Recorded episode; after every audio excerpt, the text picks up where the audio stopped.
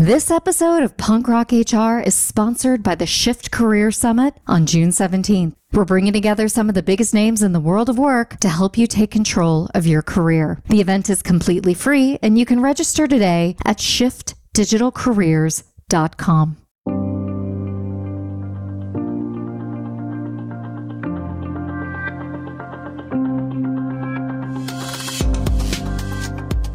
Hey, everybody, I'm Laurie Ruettimann. Welcome to Punk Rock HR. My guest this week is Adam Smiley Poswolsky. Smiley wrote a terrific new book called Friendship in the Age of Loneliness An Optimist's Guide to Connection. Do you wonder why it feels like we're more connected than ever before, but it feels so difficult to keep true friendships alive? And why, if we're online 24 hours a day, do we feel so lonely? Well, in Smiley's new book, he talks about how to make new friends, take care of your people, and live a meaningful life. So, if all of that sounds good to you, and believe me, it sounded good to me, sit back and enjoy this conversation with Smiley Poswolsky.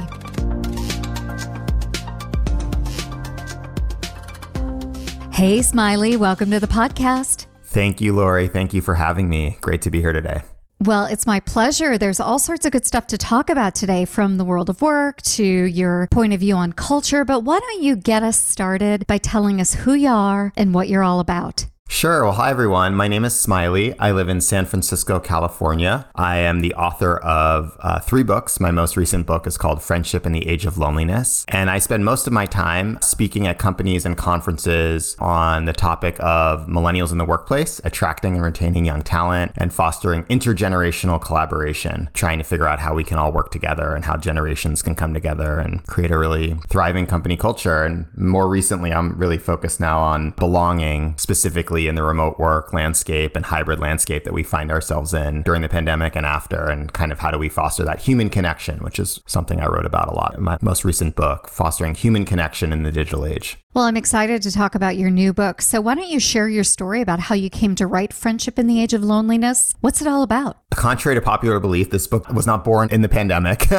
Loneliness has been an issue for quite some time. In fact, nearly two thirds of Americans are lonely, including 70% of millennials and 80% of Gen Z. And that's data from 2019. So, prior to a year of social isolation and lockdown, which is pretty alarming. I actually started writing this book, at least the early stages, way back in 2017. I knew I wanted to write something about friendship. I wanted to write a love letter to friendship. And it was sparked because one of my best friends died. He was 32 years old. So a young, healthy guy all of a sudden got diagnosed with a brain tumor and then died a year later from brain cancer. He was my friend, but he was a really remarkable person. His name was Levi Felix, and he was the founder of Digital Detox and Camp Grounded, which was a tech free summer camp for adults. You may have heard of it. It was featured in the New Yorker, the New York Times, all over. And it ended up in five years actually having 3,000 3,000 people attend camp. So it was a four day summer camp for adults, started in the Redwoods of California. We also did camps in Texas, in North Carolina, in upstate New York. And it was all about detoxing from technology. So we'd lock people's devices away for four days and not talking about work. So there was no W talk, as Levi would call it.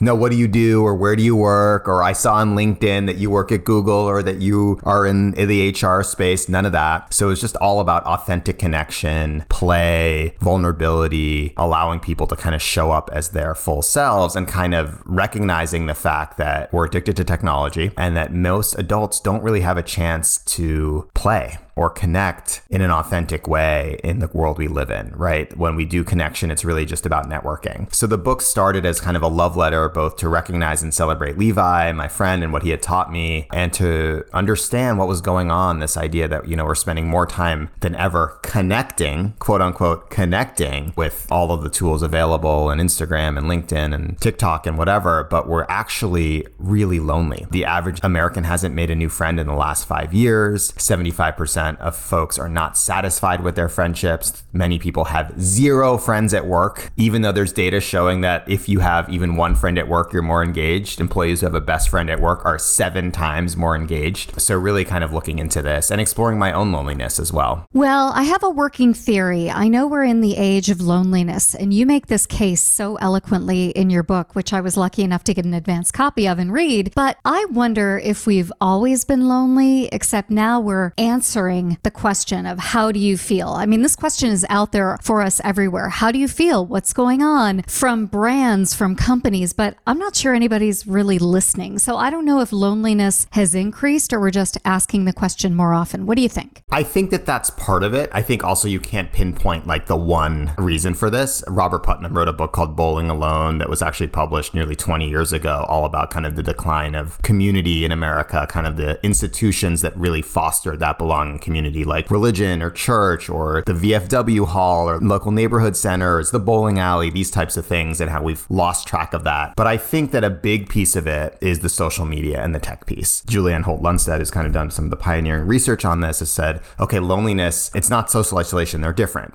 So you can be socially isolated and not feel lonely. Maybe you're happy not having a lot of friends, or you like to be out in the woods by yourself, or you're just a pretty introverted person that doesn't need all that connection. You can be socially isolated and also be lonely, though. But loneliness, what it is, it's the subjective gap, uh, the perception between one's actual level of connection and desired level of connection. And I think to your point, what we are seeing now is that people feel that gap more. And one of the reasons I think seemingly obvious reasons is many people are spending 8 to 12 hours a day on a screen scrolling through everyone else's lives and it's impossible not to say, "Wait, why wasn't I invited to that event? Or how come I wasn't invited for dinner? Or they look like they're so happy at work. Or their family and their children look so wonderful. I'm struggling in my own life. So we see the gap more. It's more in our face. It used to be you kind of check in with people and you hear about their updates then at the holidays every year or if a major life event happens. Now we're getting it 24 7 and we're kind of checking in and saying, wait, I want more of that, or I want deeper connection, or they seem to be doing so well, even though everyone has their own problems and struggles, and the grass is always greener. So I think it's more in our face. So when people say, How do you feel? it's way easier to say, or frankly, to feel lack of self worth, a lack of belonging, feeling like you're alone. Well, I definitely relate to this idea that comparison is the thief of joy. I mean, this is something I feel in my own life. I'm a successful writer, speaker, podcaster. I've got all the labels myself, and then I look around around at the landscape of my mobile phone or of my desktop and I think to myself, well, why am I not here? Why am I not there? Right. So everybody has that moment of doubt, of feeling like they're an imposter, the most successful to the least successful among us. And I just wonder, what are some of the solutions that you posit in your book around loneliness? Like, how do we address it? How do we fix it and move on so that we feel greater connection in our lives? Yeah. I mean, I think one of the biggest things is first knowing that you're not alone. So that was another kind of spark of this book was my nickname is Smiley. I'm a pretty happy person, I'm a positive person. When there's not a pandemic happening, my job is to go around and speak and meet people for a living. Like that's what I get paid to do is like go to rooms of people, high five people, meet them, make people have a good time. The other thing I think is to recognize that this stuff takes time, so to start small. I think often, you know, there's research I found writing my book that shows that it actually takes 90 hours for someone to be considered a real friend, to develop that emotional connection and actually 200 hours together to be a close friends with somebody. So I think again, we think we want the quick fix and we want something to happen right away. Just starting small by like going to an event or inviting people over or reaching out to someone and those simple acts of just kind of putting connection more at the center of your life. I think trying new things is really important, especially if you just moved to a new place or if you just started a new job or if you're feeling really lonely or feeling like you don't have a lot of people in your life. Trying new things things, being curious, asking better questions, like going beyond in the same way kind of Levi taught us at camp, like going beyond the what do you do? Because what do you do is could be a good conversation, but unless someone is really, really stoked about their job or what they're working on, it's probably going to fall flat in about 30 to 60 seconds. So asking more questions about what are you dreaming about these days? Do you have a creative project you're really excited about? What's keeping you up at night? What's the last book you read? These types of things I think goes a long way. I think that ritual is a big piece of this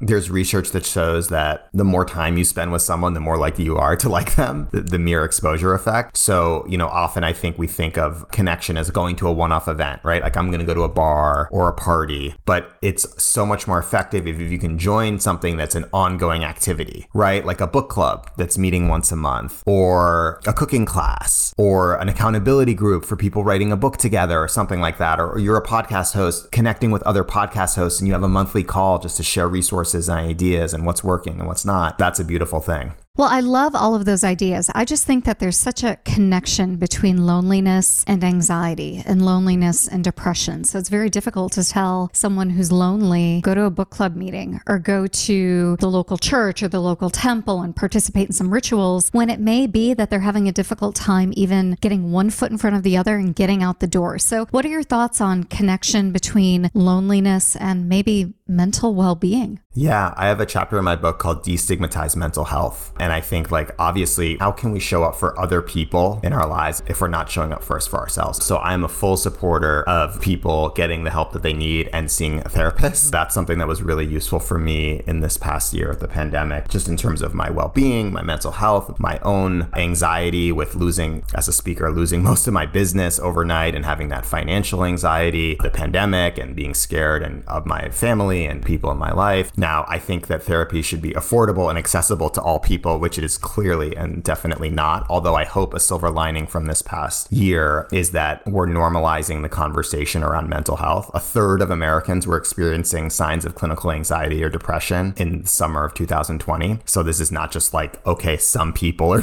really suffering. A third of Americans, that's over 100 million people. So yeah, I think you're 100% right. Another thing that came up in my interviews with people was this kind of, it's a small thing, but I think it's important important. I interviewed someone who talks about being more comfortable being alone and fostering kind of what he calls good alone time. This is my friend Ankit Shah, who started a movement called Tea with Strangers. So he's all about meeting new people, but he also is talking about being more comfortable being alone. So there's a stigma around loneliness that it's a bad thing, that being alone is a bad thing. But what if we flip that and kind of say, you know what, I'm scheduling alone time? Maybe it's a Sunday evening or a Friday night. Yeah, I don't really want to go out. I'm looking forward to it. I'm going to light a candle. I'm going to put on my favorite chill music. I'm going to meditate. I'm going to write in my journal. I'm just going to put on my sweatpants and be with myself and that that time that space actually allows us to kind of have a little bit of time of self-reflection self-awareness growth for ourselves that allows us eventually to show up more for others it's kind of like service to self and service of others so i thought that was really beautiful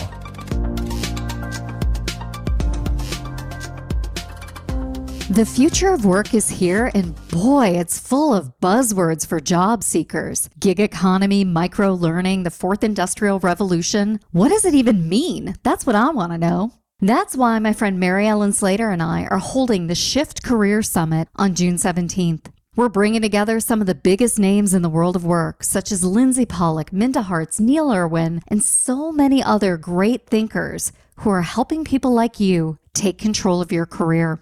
This isn't another boring webinar. When we put together the lineup of the all stars who are going to help you work at the intersection of purpose and meaning, Mary Ellen and I had one rule no scrubs.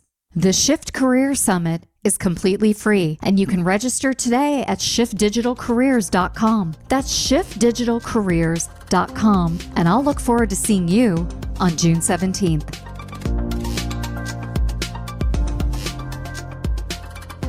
One of the things I thought about while reading your book was indeed this challenge of really creating connection, especially in the age of COVID. Many of us are suddenly in this remote world, or we're currently not doing the job that we've done for the past couple of years. Our worlds have changed. And I know you're passionate about fostering connection in this remote world of work. So, can you talk a little bit about that? Maybe some tips or tricks to stay connected? Because as you mentioned, it is difficult anyway to foster connection at work, and it's got to be a hundred times more difficult when we're doing it through Zoom. Right. I think we can all agree that one of the things we're missing the most is just kind of those run ins with people, right? You know, the spontaneous kind of, hey, do you want to get coffee? Or it was great to see you. How was your weekend? Or like, let's go for a walk. Or do you want to have lunch? So I think, first of all, acknowledging it, acknowledging like this is not normal. This is really hard. This is different to start with. We kind of skip over that part a little bit. More time for kind of personal check ins and real talk. This is something that traditionally companies, especially kind of large organizations that are hierarchical or have a lot of bureaucracy have been traditionally wary of of like okay you know we got a meeting at 10 a.m we're not wasting 10 minutes talking about your weekend. I would actually say that taking that 5 to 10 minutes for everyone to do a rose a bud a thorn a highlight from the weekend a challenge that they're facing something in their life that's present a story they want to share from the weekend whatever it is is going to go a long way to fostering a sense of shared struggle connection vulnerability reminding us that we're not just workers we're whole people We're not just employees, these are humans, and humans, especially always, but especially in the past year, are going through a lot. Well, Smiley, I think this idea of sharing a rose, a bud, a thorn is so antithetical to so many corporate cultures out there because your point around starting a meeting at 10 o'clock so we can be respectful and efficient and make sure everybody gets in and out has been important for a lot of reasons, but also become the way we've operated and expected meetings to go. So I know you're passionate about corporate culture. So what's changing post COVID? I mean, I think we're seeing that the personal coming much more into the professional space, and that's okay. Like we can allow for people that say, okay, I don't want to talk about my family or my children at work. I just want to get my job done. And I respect that. But we can also make space for people that say, hey, I need to get something off my chest, or hey, by the way, this is what's going on at home, or not even at home. You see it happening in the background because we're on Zoom. That's what's happening right now. I need to share that. I think we can create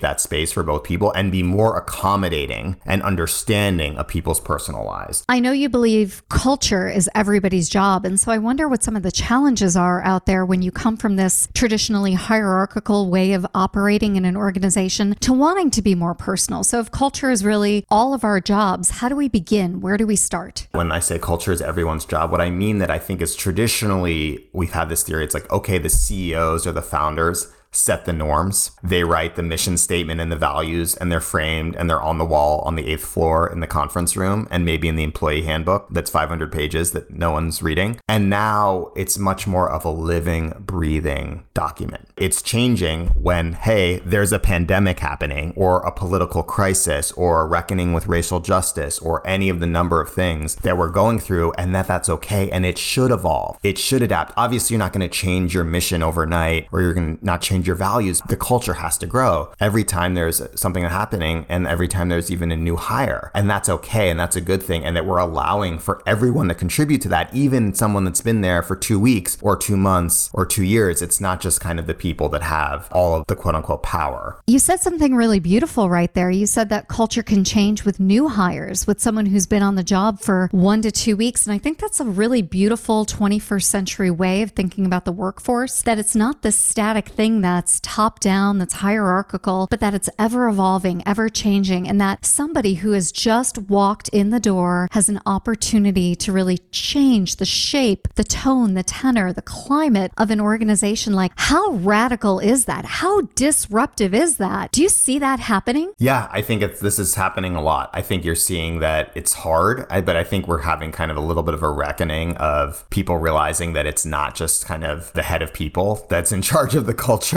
Yes, the head of people sets the tone, or the culture folks set the tone, HR sets the tone, but it's everyone's job. It's frankly every leader's job, every manager's job. But it's also, if you're working on a team, it's your job to kind of know this person seems like they're going through something, like maybe I can be there for them. Or, hey, I'm going to offer some praise and affirmation. I'm not going to wait for our company to kind of make some sort of company wide policy about we're doing uh, interviews, performance interviews, you know, every six months or every 12 months. I'm just going to create a way that we do this in every every meeting where we give praise to each other because I think my team needs that. That's culture. That's what I'm talking about. And I think we're seeing at least forward thinking companies and forward thinking HR departments embrace this. I think the folks that are resisting it seem to be a little bit stuck in the old school mindset. Well, really interesting that culture could be the antidote to loneliness. Like, I love that lesson. I think that's really fantastic. Well, as we start to wrap up the conversation, I know there are really important points that you've made in the book that we may not have covered in this discussion. So I'd love for you to share just one or two more thoughts, things that are really important for us to know about your fantastic book there's two things I want to mention. One is the power of intergenerational collaboration. I actually just wrote an article that was in the Washington Post about this. I think that especially companies, one opportunity that's available to them that they kind of neglect or forget is intergenerational co-leadership, which is pairing people that are early talent, that are maybe new or younger, either new at the company or don't have that much experience in the industry, pairing those folks with people that are older, have more experience, either at the company or in the industry, and letting those people co-lead a project together and just kind of what the power of intergenerational collaboration. There's science that shows that it's really good for people that are older to spend more time with people that are younger for learning, for their mental health, for their brains function. And then people that are younger are learning and growing. And that a lot of the times I think we get in these kind of culture challenges between age and generations. And if we kind of throw that out the window and say, you all are working together, not only that, you're leading this project together, figure it out. I think what happens is the Gen Z or the millennial suddenly is like, wait a second.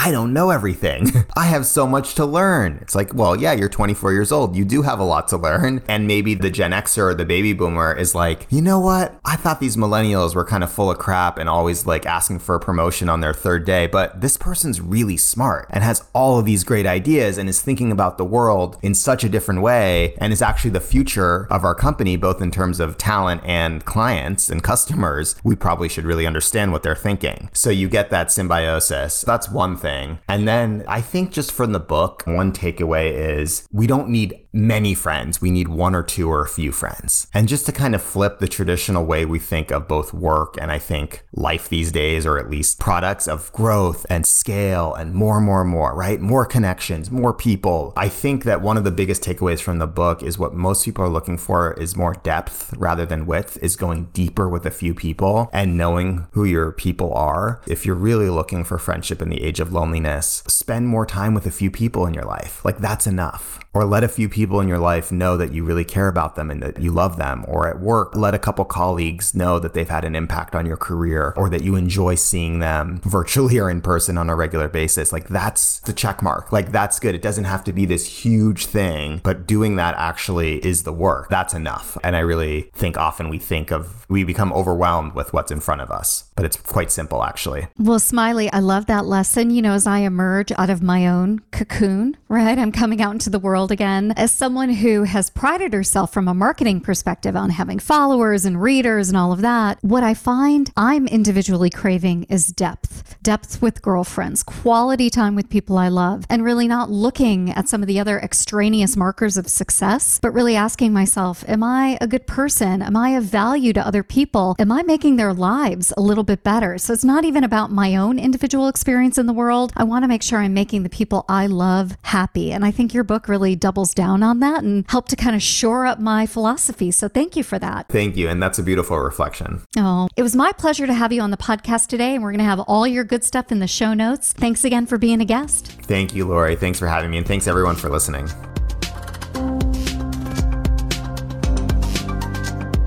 Hey, everybody. I hope you enjoyed this episode of Punk Rock HR. As always, the show notes are where it's at for information, links, resources, and you can find them all at laurieruettimann.com forward slash podcast. And don't forget, this episode of Punk Rock HR was sponsored by the Shift Career Summit. That's right, happening on June 17th. It is the place to go to hear from all the experts, no scrubs, to help you take control of your career. Head on over to shiftdigitalcareers.com for more information. That's shiftdigitalcareers.com and thanks again for listening to this episode of Punk Rock HR. We'll see you next time.